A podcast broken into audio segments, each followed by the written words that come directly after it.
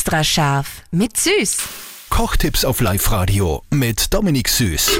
Wie macht ihr das perfekte Schnitzel? Natürlich geht es da vor allem um die perfekte Panier.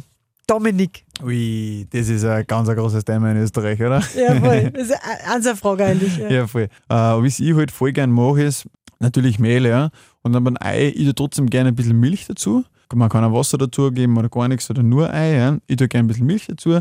Ich tue es auch vorher schon ein bisschen würzen, das Fleisch, da ist Salz, Pfeffer drauf und dann die Brösel. Und dann, ich tue es schon leicht andrücken, ganz leicht anklopfen.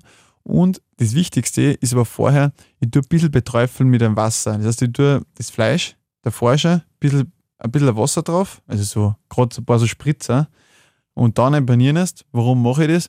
Weil dann kriegst du wirklich so, dann souffliert das so schön, du kriegst so eine schöne äh, Panade, die was so eine schöne große Luftbladern hat. Ja. Weil das Wasser eben dann bei der Hitze verdunstet und, und durch das aufsteigende Ding eben die Panade so luftig wird.